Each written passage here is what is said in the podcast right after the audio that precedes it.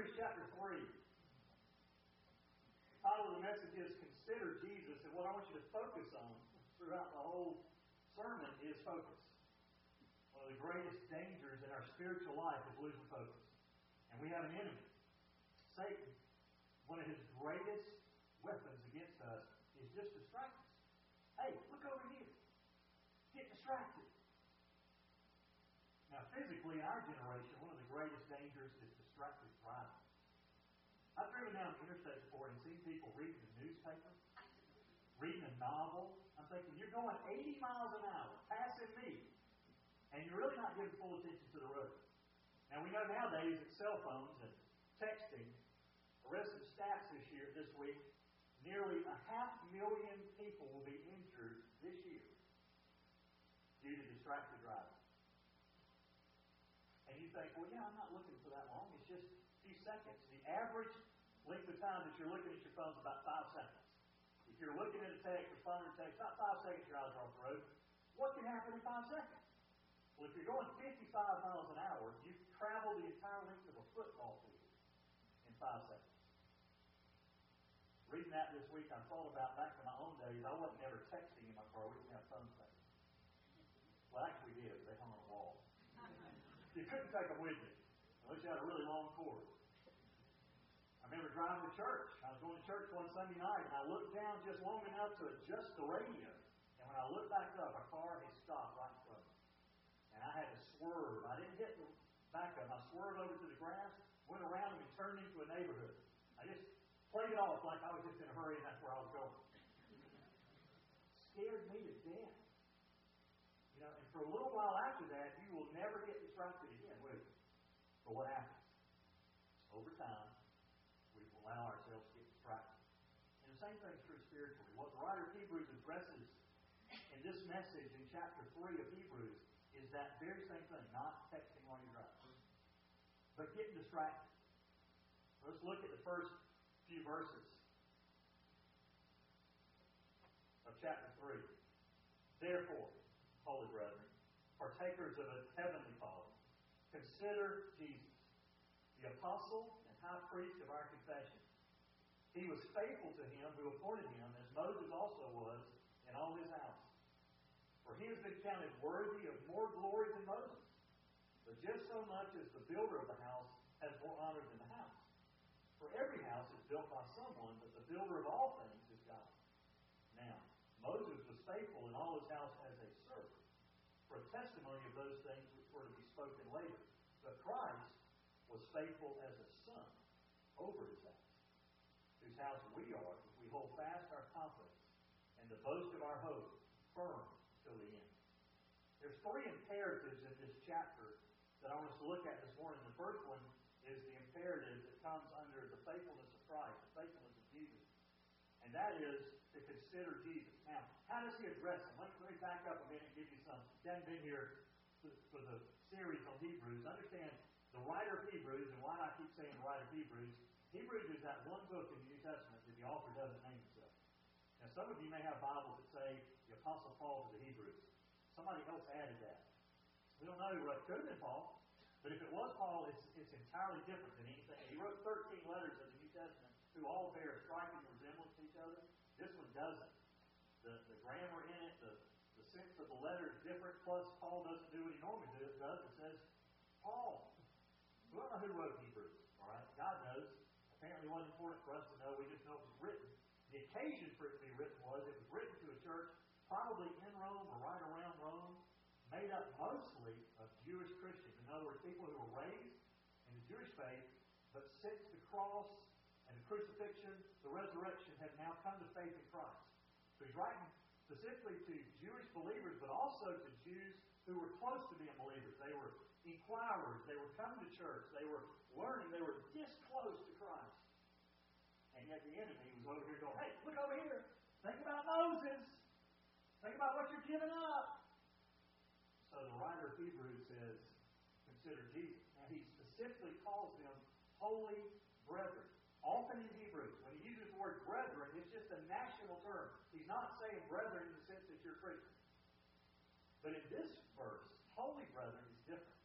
He is talking specifically to Christians here. In fact, he strengthens that by saying partakers of a heavenly calling. So he's saying, okay, the people reading this, I know some of you are not believers, but I'm specifically saying right now to believers, consider Jesus. What does that mean? It means to observe fully, to fix your thoughts, to focus on Christ. He has put Jesus on full display. In the first chapter, he compared Jesus to angels and showed how he is much better than the angels. In this passage, he's going to compare Jesus to Moses and show how he's much better than Moses. Now, why do you have to do that? For you and I, we don't have a sense of why we need to hear about angels and Moses. But for the Jews, they knew about angels. They read about them in the Old Testament. And Moses was the national hero. More about that in a minute. And Jesus is saying now, don't focus on those. Focus on Christ. Now, folks, that's going to be a common theme in Hebrews. You're going to hear this. If you listen to the rest of these messages, you're going to hear later where it talks about, you know, keep your eyes on Jesus, the author and of our faith. As you run the race, keep focused on Christ. Why is that so important? Well, folks, it's important for us. If you're a follower of Christ, if you're trying to live the Christian life, the way you will get sidetracked, and the, the tool of the enemy is going to be take the focus off Christ. He'll do that by saying things like, you know, you don't need to go to church. You don't need to study your Bible. Why don't you focus over here? In fact, he'll even allow you to get off focus by doing good things. Hey, you're, you're so busy during the week doing good things, you're you know, you're you're you're set. Well, good things can be a distraction from the best things. So the writer of Hebrews says, consider Jesus. Now let me be practical, just four thoughts here I've studied this passage this week and thought about, okay, how do we do that on a daily basis? Not, not going to go back 2,000 years when this letter was written and say, here's how you Hebrews ought to do it. I'm saying, here's how we, believers, keep our focus on Christ. Literally keep an intimacy with Jesus. The first is, you got to want to, so desire. Okay? If you're here today and you're saying, preacher, that sounds good, but I don't really want to do that. Well, then we got other problems. But if you want to, if you're saying, you know, I want to have that intimate walk with Christ, I want to keep my eyes focused on Him. I want to go through the week where I'm not constantly distracted by the things of this world that pull my focus off of Him. So you got to want to. So my question is, do you want to? It's an act of the will. Is your wanter tuned in here? Do you want to? Second, it requires concentration. It's a it's a focus on Him above all else. Our focus off of Him? Distraction. Well, we've got to get smart enough that we notice, hey, wait, that's a distraction. Now, some distractions are things you got to take care of. But don't allow them to take your eyes off of Jesus. Some of them are things you need to quit playing with. Some of them are things you can turn off or put away. But some of it may be things like your schoolwork. Right? Schoolwork can become a distraction. You need to do that. All right? You need to finish well. Your job, your spouse, your children, taking your dog out. You know, those are all things that be called take care of those things. But let none of those things take your focus off of Jesus. So it requires desire, it requires concentration, then it requires discipline. Discipline. I say that it's a according to your will. Well, it's an act of the will. Well, discipline is where you put that desire into practice. Okay? You can have the best laid plans and say, you know what, I'm going to get up every morning to spend time with God. But if you don't have the discipline to do that, it'll never happen. If you just say, you know what, I'm just going to hope that I wake up 30 minutes early and can't go back to sleep. How's that going to work out? Some of you I know are morning people. You just wake up in the morning with a smile on your face. Morning people annoy me just a little bit. I've said this before. I wish they had snooze buttons for, for morning people. You know, just, they're just a little too chipper. Any morning people, anybody here is a morning person? You can point to them. Are you a morning person? You just wake up in the morning, light bulbs on. I'm not like that. It takes me a little while. Shared this before. I was a kid growing up. My mom would take me to school, and I learned how to communicate with my mom on the way to school without ever opening my mouth. She'd ask me questions. Yeah. So I just didn't really want to engage yet. That first thing in the morning. So for me, I got to set the alarm clock. Now I've reached this age. You got this look for you. Where you just gonna wake up anyway. You know, I was talking to one of my children. He's like, you know, I haven't been able to sleep in. I, I had to get up like 9 o'clock. That's sleeping in for crying out loud. You know, once you reach a certain age, 9 o'clock is like you missed half the day. All right? So if you're going to have that, you, the discipline of it is you got to set your alarm. You may even want to have somebody hold you accountable. You may want to say to somebody, you know what? I've, I've really made a commitment to the Lord that I'm going to spend time with Him every single day. Would you check up on me? Did you ask me today when you see me at work or you see me at school, did you your quiet time this morning? Hey, it could get, hey, would you call me in the morning, make sure I'm up?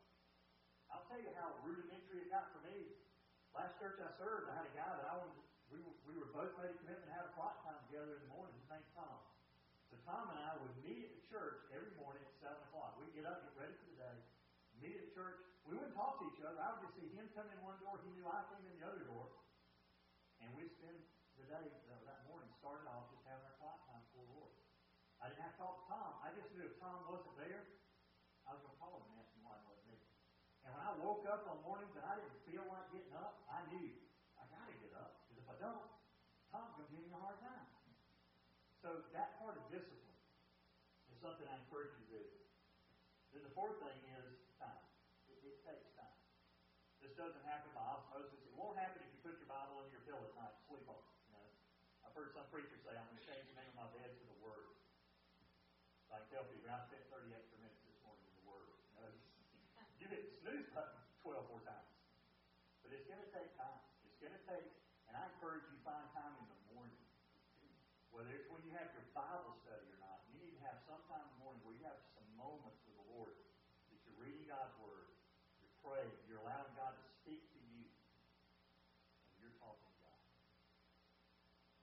Then he goes on, okay, consider Jesus. And then he gives him a couple names apostle and high priest. This is the only time in the whole New Testament that Jesus is called an apostle. Now, the apostles were called apostles a bunch. But Jesus was only referred one time in the whole New Testament to apostles. So what does it mean? It's a delegate. It's an ambassador sent. Jesus was sent from God to be born of a virgin, to be born in Bethlehem, to be born a human, to become man, God incarnate. He was a delegate, an apostle, an ambassador for God. But here's the cool thing about ambassador. The ambassador has the full authority of the one that sent him. Well, you and I are called ambassadors of God. So, like Jesus, we've been sent by God, and we have the authority of God that we need to act with. We're representing Him now on earth. Jesus was called an apostle, also called a high priest 12 times, just in the book of Hebrews. Referred to as a high priest, and I mentioned this last week just to remind you. Jesus was called a merciful high priest. Mercy was not part of the high priest of the Old Testament. A lot of high priests in the Old Testament during the time of Christ, there were high priests, if you remember that. Today, in Judaism, there's still high priests. But mercy was not a criteria for them because they went to God asking for mercy. But Jesus is now called our high priest because he's merciful. One of the reasons he's merciful, it said last chapter, is he's, he's experienced everything we've experienced. He's been tempted in every way that we've ever been tempted, yet without sin. So he knows your struggles. And so that rather than just representing you before God and God before you, he's the kind of high priest that has mercy. Who's called the faithful high priest. Then he comes back to Moses. He says, Moses was faithful also in all his house. Moses was a faithful. Just a reminder about Moses. Moses was born in Egypt. Remember when Moses was born, there was a decree, an edict put out from the Pharaoh, kill all the male children. Why? Because they were becoming too numerous. The Jews were starting to become so numerous, and God was blessing them so much that Pharaoh said they're going to end up taking over Egypt. Well, he didn't realize that wasn't the plan of God. He was going to get them out of Egypt.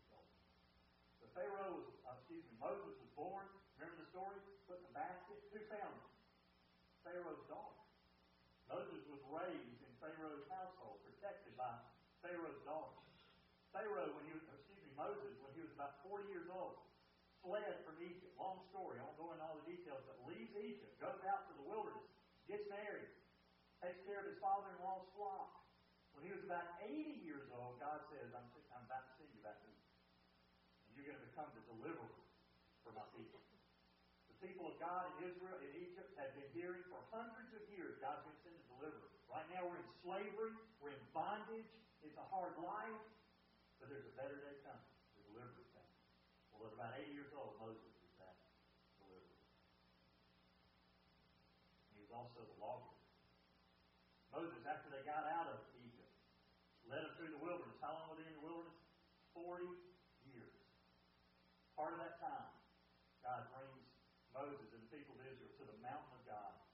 Moses goes up on the mountain. God gives him the law. So when the Jews thought about Moses, he was incredibly revered, national hero. This was the guy that they were followers of. In fact, later on it says they put their boast in Moses. And what's the writer of Hebrews say? Hey, Moses was faithful, but he was a faithful servant. In fact, the word servant here is the only time it's used in the New Testament. Normally it's the word translated slave. Paul used that word a lot. Hey, I'm a bondservant of the Most High God. Meaning slave. This one was slave. It wasn't a slave. This was a servant with very high honor. That's who Moses was. But he's still just a servant. He compares him with Jesus and says Jesus was a son. They were both faithful. One's a servant. One's a son. Moses was faithful, but Christ was faithful as a son. And he goes on to say, listen, in whose house we are, if we hold fast our confidence and the boast of our hope firm until the Jesus says, boast, the writer of Hebrews is saying, boasting Jesus. What was the problem for the people that, the, that Hebrews was written to? Their boast was in Moses. None of us are struggling now in not boasting in Jesus and boasting in Moses. Who do we boast in? Us. The thing that keeps us from following Jesus like we ought to is we're putting our confidence in us. I've had those kind of conversations with people. Hey, are you a Christian? Well, you know what? I'm, I'm, just, I'm a good person. I've had that conversation with somebody in my office that wanted to get married. I asked him, Are you a Christian? The young lady said she was. He said, No, I'm not. And basically, he felt like he didn't need to be a Christian. Why? Because, hey, I'm a good, it was all about I'm a good person. And then he went into all the stuff he didn't do.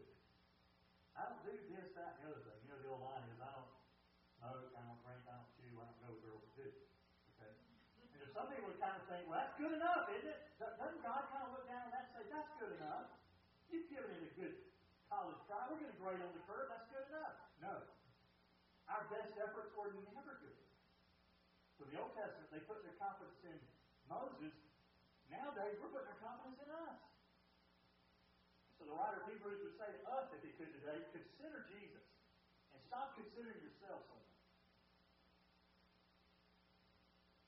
And he says. Here's how you will know if you hold fast your confidence and the boast of our hope firm unto the end. In fact, Paul wrote to the church, one of the letters he wrote, and said, because the church was kind of wondering, yeah, but what about those people that were part of our congregation for a long time, and then they left us? In fact, John wrote about it, First John. First John says they went out from us because they really weren't of us. If they had been of us, they would have remained with us, but they went out. Here's the struggle. There's a lot of folks that come to church. We can do some religious things, and everybody around us may think we're okay. But if you've never come, become a follower of Jesus Christ, the religious things you're doing will not get you there. What does? You acknowledge that you need faith. You come to faith in Jesus Christ. You become a follower of Christ. And how will we know that's true? You will remain firm in it. Their hero was Moses. John wrote about that in chapter 5 of John, verse 45 and following. He said this. Do not think that I will accuse you before the Father. The one who accuses you is Moses, in whom you have set your hope. For if you believed in Moses, you would believe in me, for he wrote about me. But if you do not believe his writings, how will you believe my words? Jesus said that, and it's recorded in John's Gospel. The basic say, hey, you made, you made a national hero, a religious hero of Moses. Moses was a faithful servant, but Moses was pointing towards me. And you people are doing the one thing Satan wants you to do, and that's keep your eyes focused on the past. Folks, Satan does the same thing to us. He doesn't want you to think toward the future. When the got into the wilderness, they struggled with unbelief. The next section is the danger of unbelief, starting in verse 7. Therefore, in fact, I'm going to skip a section, so just follow with me. Therefore, just as the Holy Spirit says, Today if you hear his voice, do not harden your hearts, as when they provoked me, as in the days of trial in the wilderness, where your fathers tried me by testing me and saw my works for forty years. Therefore I was angry with this generation and said, They always go astray in their hearts, and they do not know my ways, as I swore in my wrath. they shall not enter my rest. And then skipping down to verse 14. For we have become partakers of Christ if we hold fast. Excuse me, verse 15. While it is said today, if you hear his voice, do not harden your hearts as when they provoked me. For who provoked him when they had heard? Indeed, did not all those who came out of Egypt led by Moses? And with whom was he angry for forty years? Was it not with those who sinned, whose bodies fell in the wilderness? And to whom did he swear that they would not enter his rest, but to those who were disobedient? So we see that they were not able to enter because of unbelief. So the second imperative is take care. And he uses this passage from Psalms 95 the writer of Psalms, David, reminds himself and reminds his readers of the experience in the wilderness. What was the big struggle in the wilderness? Unbelief. You, you recognize this? The children of Israel, we think about 1.5 million men, women, and children left Egypt and wandered in the wilderness. It took them 40 years to get to the promised land. Shouldn't have taken that long. Wasn't that far of a journey. Why did it take so long? Because they wandered. Why did they wander? Because they were faithless. They were unbelieving. In fact, at one point, God said, I, am not even going to go with you anymore because I might kill you on the way. And Moses said, Oh, God, please, don't take the presence away from me. God relented and said, I will go with you. But because of their faithlessness, their unbelieving, it says, hey, don't harden your hearts like they did. Today, if you hear his voice, don't harden your heart. Why is he putting the emphasis on today?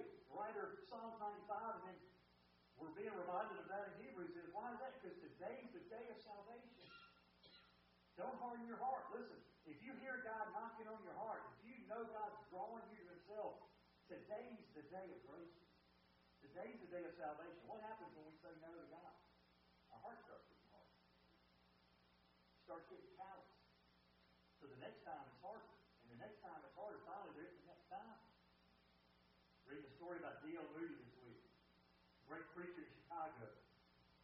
He used to end every sermon by saying this. Now go home and think about what I just said.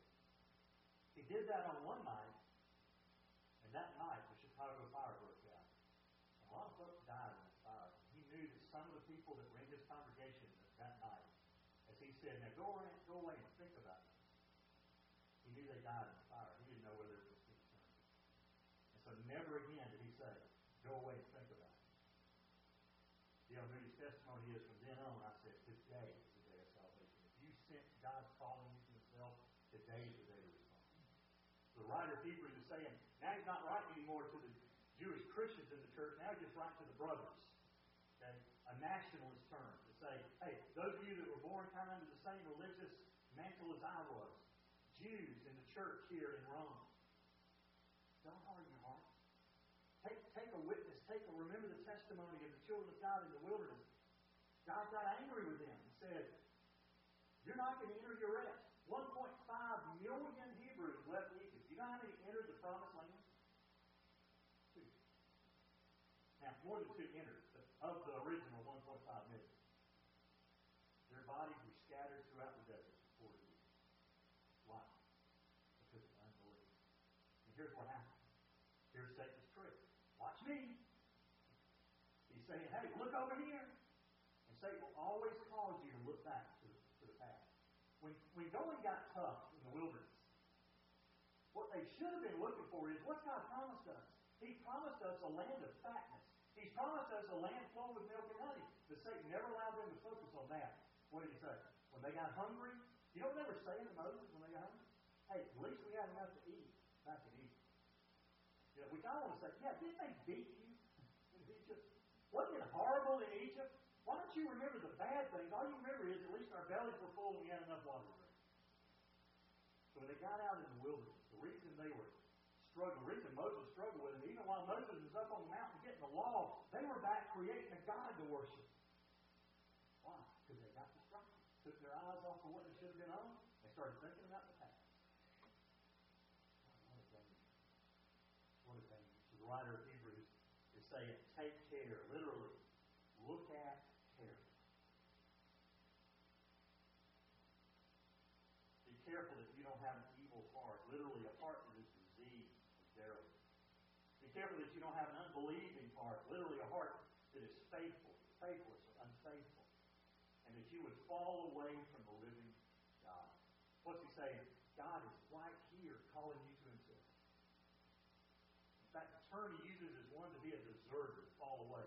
It's like a military term that says, hey, you're ready for battle, you got all the gear on, you look good in training, but as soon as the fight broke out, you tucked tail and ran. That's what some of the people were doing. As soon, as soon as going got tough, they fell away. They got distracted by the enemy. And when he quotes Psalm 95, I the way he puts it, says, Remember what the Holy Spirit said. What does that mean? It means this is Scripture. It's inspired by God. A lot of people think the man just kind of made this up wrote it down. Huh? God used me, but he spoke through the Holy Spirit. The Word of God is God breathed. And he swore to them, You'll not enter into your rest because of your unfaithfulness. So then let's end with verses 13 and 14. Third imperative, but encourage one another. Day after day, as long called today, so that none of you will be hardened by the deceitfulness of sin. For we have become partakers of Christ if we hold fast the beginning of our assurance firm until the end. So the third imperative is to encourage, and I love this word. It's a word that's used to describe the Holy Spirit and called him comforter. It's the word paraclete. This is a form of it here. There's an old hymn that had the word paraclete in it. When I was a kid, I'd read that thing. What's my baseball shoes got to do with that? But it's two Greek words put together means to call alongside of. That's what the Holy Spirit does. Comes alongside of us and helps us in the Christian walk. But often in the New Testament, we're called to be that for each other. Later in Hebrews chapter 10, he's going to say that. Encourage one another. Here he's saying, encourage one another. Why? He's saying some of you are struggling big time. The enemy is distracting you. And it's not always just Satan that's distracting you. It's the people around you in Rome who don't believe in God. You're looking at their life and thinking, why are they happy? Seems like they're prospering. They're doing better than I am. Maybe I'll walk away from God. Writer of Hebrews is saying, don't get distracted. Take care. And in the meantime, encourage those around you. One of the great things about church, being involved in a local church, is it's a place where hopefully you can come and get encouraged. Now, I've been in churches where I, I, I've been in churches where some people have the spiritual gift of discouragement. Point at anybody here. You know what I'm talking about? You ever been around people like that? They just every you know, the glass is always half empty. It's just woe is me. It's just it's always bad. We're gonna die. They're always looking back instead of promising the future. I'll put it this way. Listen, I don't even consider just the present sufferings I'm going through right now to even be worthy to be compared with the future hope of glory that I'm looking for.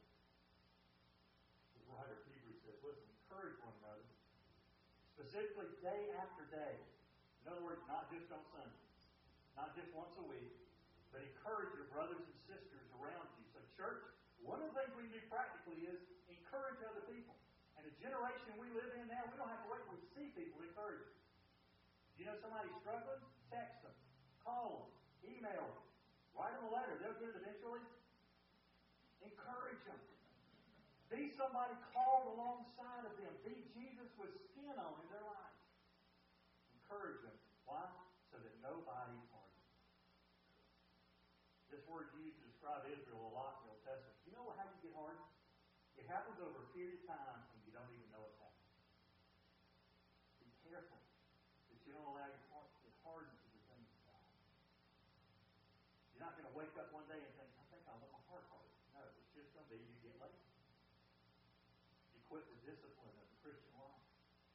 You quit hanging out with God's people. You stop going to church. You quit reading your Bible. Or if you do go to church, you just zone out because you're not connected to the living God. And your heart gets hard. And you hear things from people like, you know, I'm a good person. I'm nice to others. I don't do all these bad things. What does the writer of Hebrews call that? Deceitfulness. The word deceitfulness means trickery. Sin lies. Sin never wants you to focus on the consequences of the cause. What does it want you to focus on? The good time. And the Bible says sin's fun for a season. Most of those seasons are seconds or minutes. But sin ultimately has a price that we pay. There's consequences to sin. Can you be forgiven? Yes. But sometimes the consequences don't go away. we're forgiven, sometimes we have to live with bruises and pains and hurt relationships because of sin. So, encourage one another. The deceitfulness of sin does not sidetrack sin. And you know you become a partaker of Christ. How? You hold fast from the beginning of your assurance firm until the end. I'll close with this. Some folks start the race real well. Children of Israel, they started well. When they left Egypt, you know what they did? They basically plundered Egypt. Pharaoh was so happy to get rid of them that he was begging finally by the end of the tenth plague, get out of here. And apparently the people of Egypt were so happy to get rid of them, they just started giving them stuff. Here, you want some gold, jewelry? Take it. They plundered Egypt. And Pharaoh had to change of heart after they got gone a little while. Chased after them. When we had the parting of the Red Sea and they drowned. But if all you do is focus on the beginning and don't focus on the end, I hear, I hear testimonies now. Some people share their testimonies. They got five minutes, four and a half of it is how bad they used to be. And I wonder sometimes if your life ever changed. Because I don't hear you talk about it. Our testimonies ought to be more about here's what God's done in my life, here's what God's doing in my life, and here's where God's leading me in my life. I long to hear that kind of testimony. But that's the evidence that you're a true follower of Christ. Is that it wasn't just a moment where you had an emotional experience. And yes, it can be emotional. But it wasn't just that. But you're able to look at your life and see a steady progress. Men and women, if you're here this morning, your testimony is I'm a child of God. Maybe you've been a Christian for 50 years. Can you look back over your life and see spiritual growth taking place? If you can, what the writer of Hebrews is talking about. To the end. If all you can look back on is an event that happened 50 years ago, there's no evidence in your life Jesus is there, he's not. Be careful. Let me encourage you this as we leave today. Become an encourager of other people. In the church that you go to regularly, or here at the chapel, if you're here a lot during the summertime, encourage each other. Life's tough. We have a real enemy. Sometimes the going gets tough. Sometimes there's depression that takes place in your life. Sometimes you struggle during the week. Do you have relationships with other people that you can even tell somebody about that? Are you the kind of person somebody can call when they need help? If so, then you're probably the kind of person that has people you can call. Encourage one another. You know why? Because someday you're going to need encouragement. Let's pray together. Father, thank you. Thank you for the truth of your word. Thank you for the exhortation we have, for the imperative we have. The focus on Christ. Consider Jesus. Lord, I pray that would be our life this week. That when the distractions come, yeah,